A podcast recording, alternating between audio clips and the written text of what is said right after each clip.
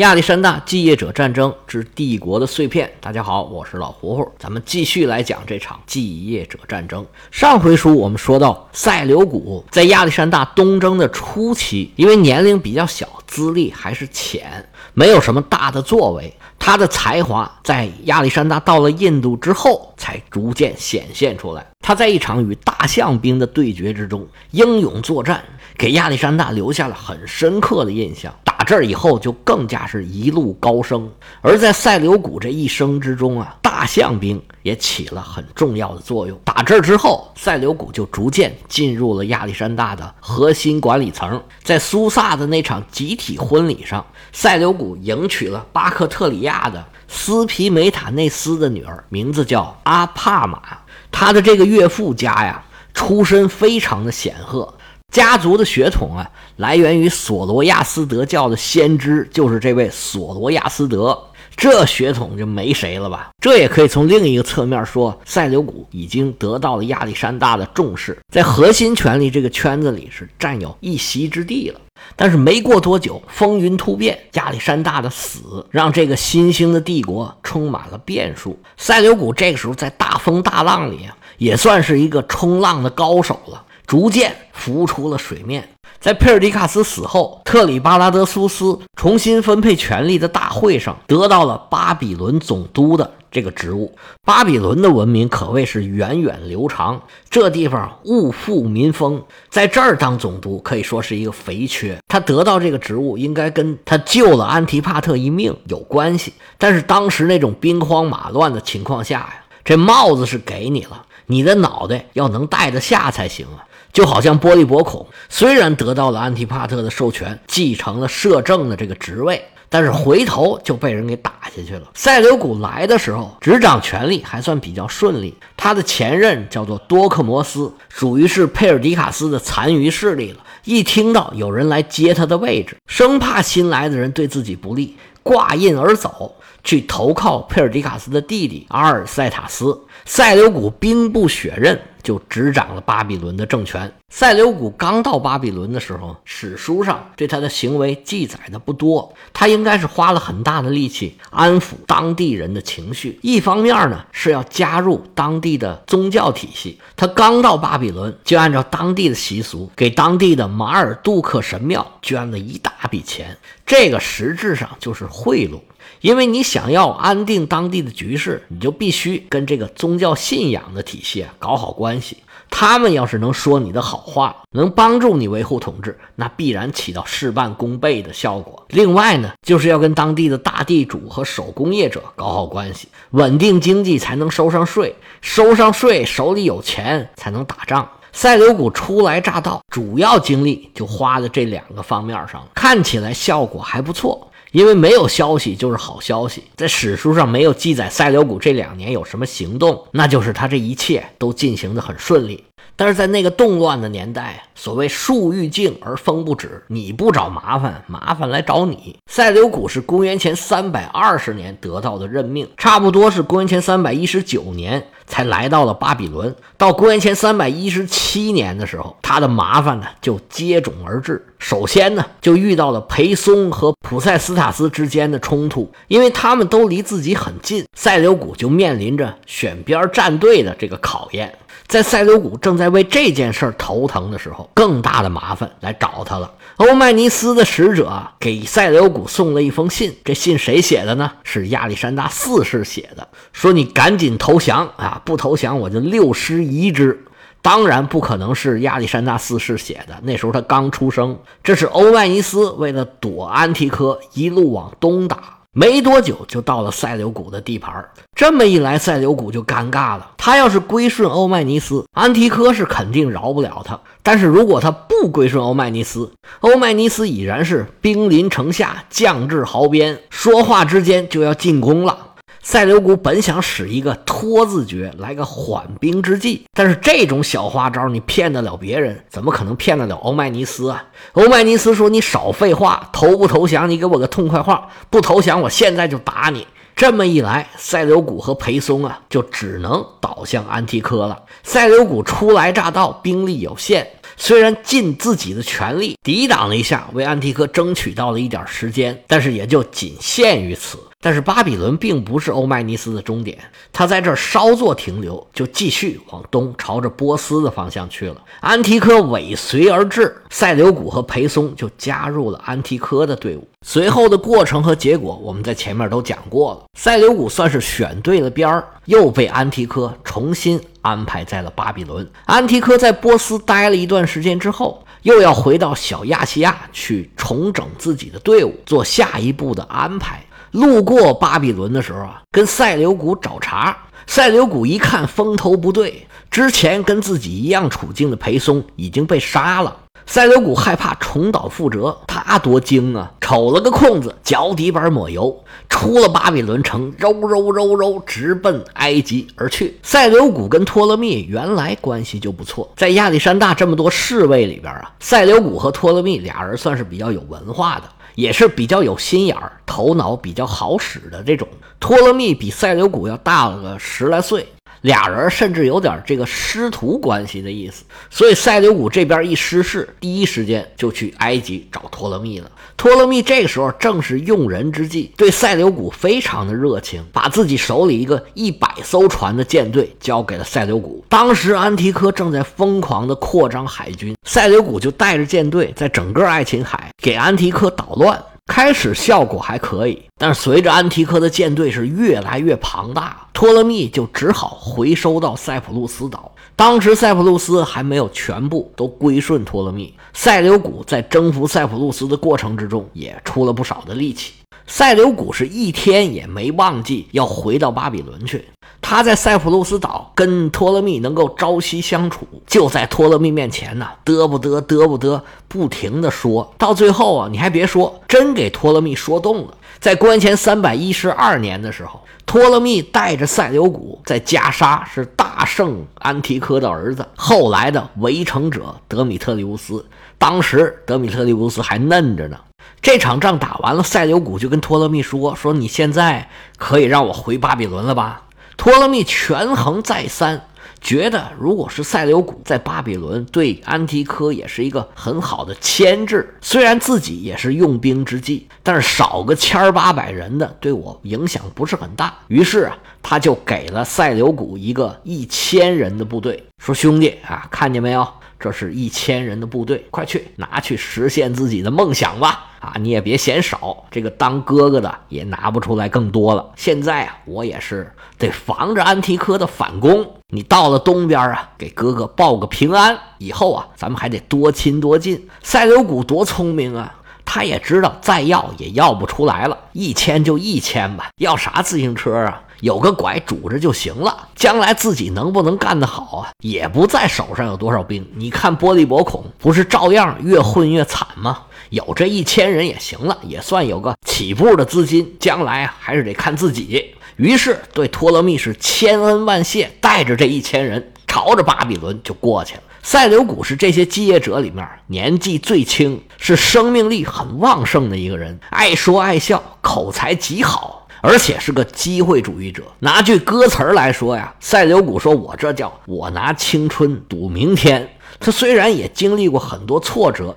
但是对未来一直是非常乐观的。但是光你一个人乐观可不行啊！他刚出发，手下的人呢就说要回去。其实任何一个正常的人都觉得塞琉古这次够呛，你就用这么一千兵来挑战安提柯，这不是有病吗？赛德古很敏锐的就发现了手下的这股情绪，于是他召集了手下，站在高台子上。汤汤汤汤汤一顿演讲，动之以情，晓之以理，诱之以利。塞琉古说：“巴比伦就是我的地头，我就是从那儿来的。整个巴比伦城没有不说我好的。你们各位不知道去没去过那个大城市啊？那那巴比伦呐，那就是当时全天下最大的大城市了，比铁岭还大呢。”所谓连任成为，举妹成木，挥汗如雨，什么灯红酒绿，花天酒地，那说的就是巴比伦。我这是带着大家去享福去了。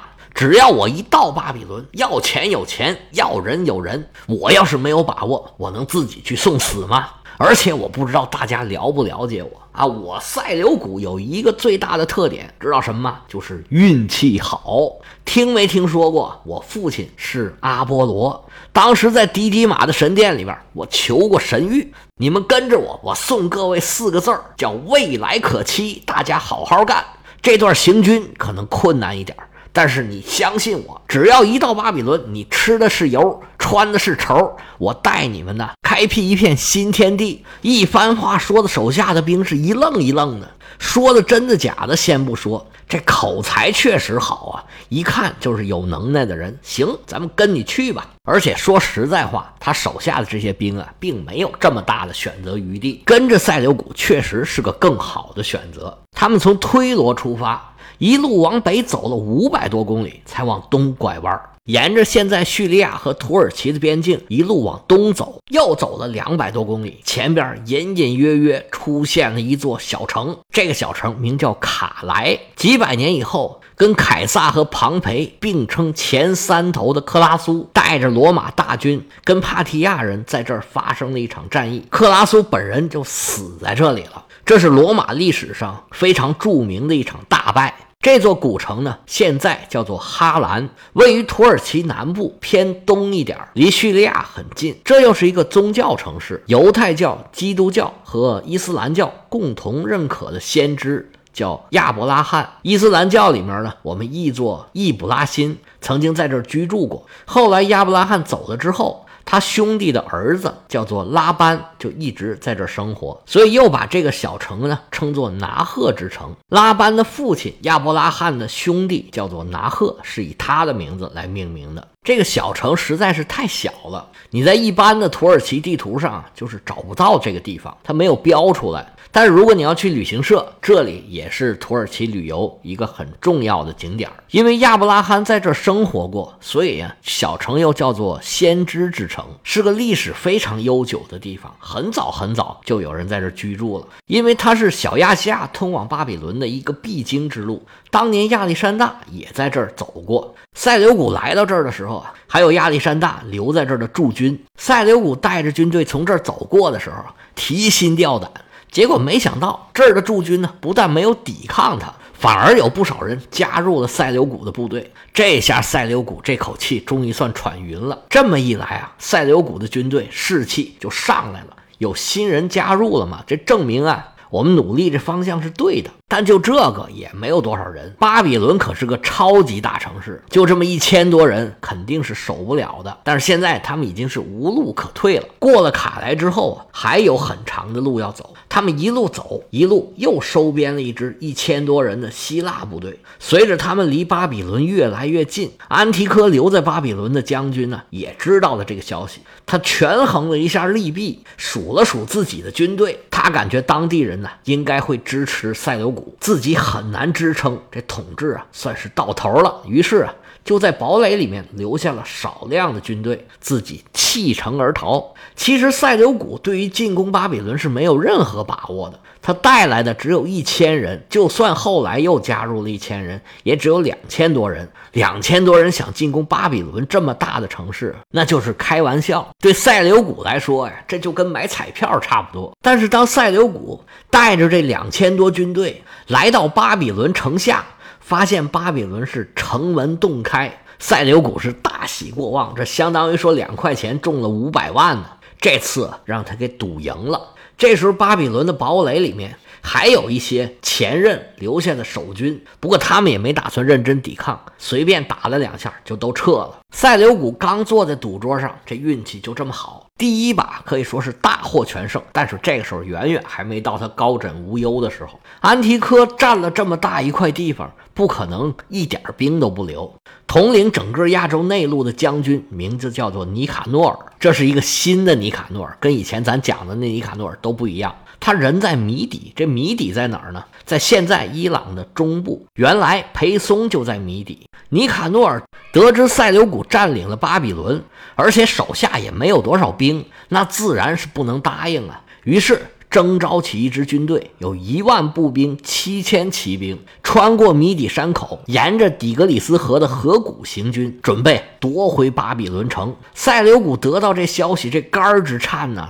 人家是一万步兵、七千骑兵，自己手下的军队还不如人家的零头呢。但是塞琉古当然不肯坐以待毙，他带着自己的三千不到的军队，开始了第二轮的赌博。他非常清楚自己现在是弱势，对方的军队是自己的五倍还拐弯儿。孙子兵法说：“十则围之，五则攻之，倍则战之。五倍于己，这叫压倒性的优势，随便打就能打赢。他要是正常打，正常发挥，是必败无疑。而塞琉古从来也不是个墨守成规的人，他带着军队想要去迎击敌人，看看路上有没有什么办法。尼卡诺尔压根儿也没把塞琉古放在眼里，大。模大样的顺着波斯御道一路行军，他就正常走，正常休息，找到了一个以前波斯王朝剩下的驿站，就把军队啊整个给驻扎下来了。塞琉古带着自己的三千军队就埋伏在不远的地方，一看对方是纪律涣散，岗哨很松懈，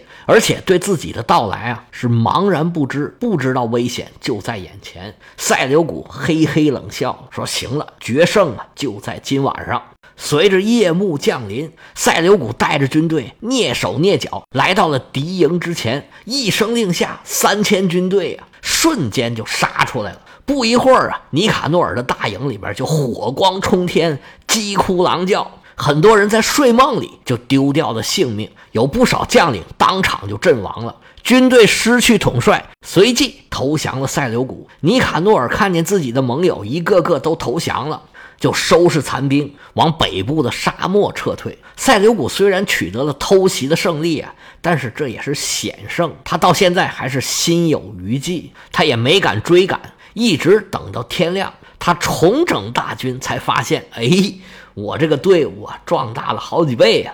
第二场赌博，他又赌赢了，手上握着这样的一支武装力量，哎，塞琉古心里算踏实了很多。他现在可以大声的跟巴比伦说：“我胡汉三又回来了。”不过塞琉古非常清楚，他和安提柯呀，现在实力仍然是没法比的。他仅仅是占领了巴比伦，安提柯如果现在啊想要灭了他，就单凭他自己的实力，他是没办法抵抗的。但是塞琉古是多么乖巧的一个人，马上就写了个报告给托勒密，把自己从推罗到巴比伦经历的这些事儿啊。一五一十都写在了报告里，然后少不了是跟托勒密一劲儿的套近乎，说大哥，多亏你给了我这一千人马，要不然呢，今天我不知道在哪儿呢，在您身边啊，哎，我没少跟您学本事啊，您永远是我的好大哥，有什么事儿只要您跟我说一声啊，那小弟是愿效犬马。当然了，说是这么说，等以后实力壮大了，我要不要听你的，那就是我自己的事儿了。你又能把我怎么样呢？对塞琉古来说，安提柯是他最大的威胁，但不是眼下的威胁。拿现在的话说，你安提柯现在土耳其，你能拿我伊拉克怎么样呢？等你大军开到叙利亚的时候，我再准备也来得及呀。塞琉古现实的威胁是在伊朗高原上，尼卡诺尔的盟友能叛变尼卡诺尔，他也能叛变你塞琉古。所以在公元前三百一十二年剩下的时间里，塞琉古一路向东，大部分精力都花在了跟波斯的土著贵族打交道上。安提柯得知塞琉古战占领了巴比伦，派自己的儿子德米特里乌斯带着两万马其顿老兵。杀向巴比伦，塞琉古派了一位将军，他并不是去抵抗去了，而是要疏散在巴比伦的人员。德米特里乌斯的手下是出了名的贪婪，只要他攻下城来，这老百姓啊都好不了。巴比伦的老百姓一听这个消息啊，一哄而散，全跑了。塞琉古手下的这位将军呢，叫帕特洛克勒斯，把百姓都疏散了之后。留下了少量的战斗人员，坚守巴比伦的两座堡垒。要知道德米特里乌斯能不能打下巴比伦，塞琉古这第三场赌博能不能赌赢，我们下回接着说。